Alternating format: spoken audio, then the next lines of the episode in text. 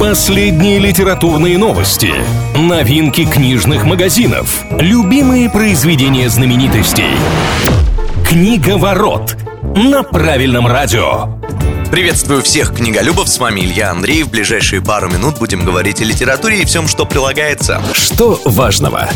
Анонсирован новый сезон всероссийской акции «Дарите книги с любовью». Она проходит ежегодно на протяжении уже нескольких лет, и 2022 год в данном случае исключением не станет. Поучаствовать в акции может любой желающий. Для этого достаточно передать свои или специально купленные книги в фонд ближайшей библиотеки или, например, школы. Помимо простых жителей, дарить книги с любовью также будут знаменитости и крупные компании. Акция стартует 7 февраля, а завершится 14 числа в Международный день книгодарения. Что читают?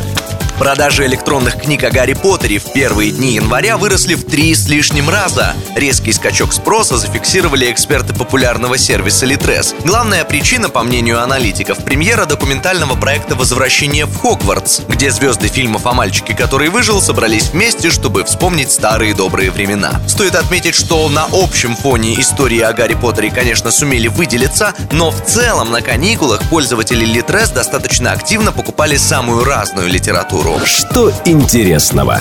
Стало известно, что кандидатуру Владимира Набокова выдвигали на Нобелевскую премию еще и в 1971 году. И того россиянина как минимум 8 раз рассматривали в качестве потенциального обладателя престижной награды. Окончательная ли эта цифра сказать сложно, ведь комиссия литературной Нобелевки объявляет только победителя, а имена номинантов отправляются в секретный архив, доступ к которому открывают через 50 лет.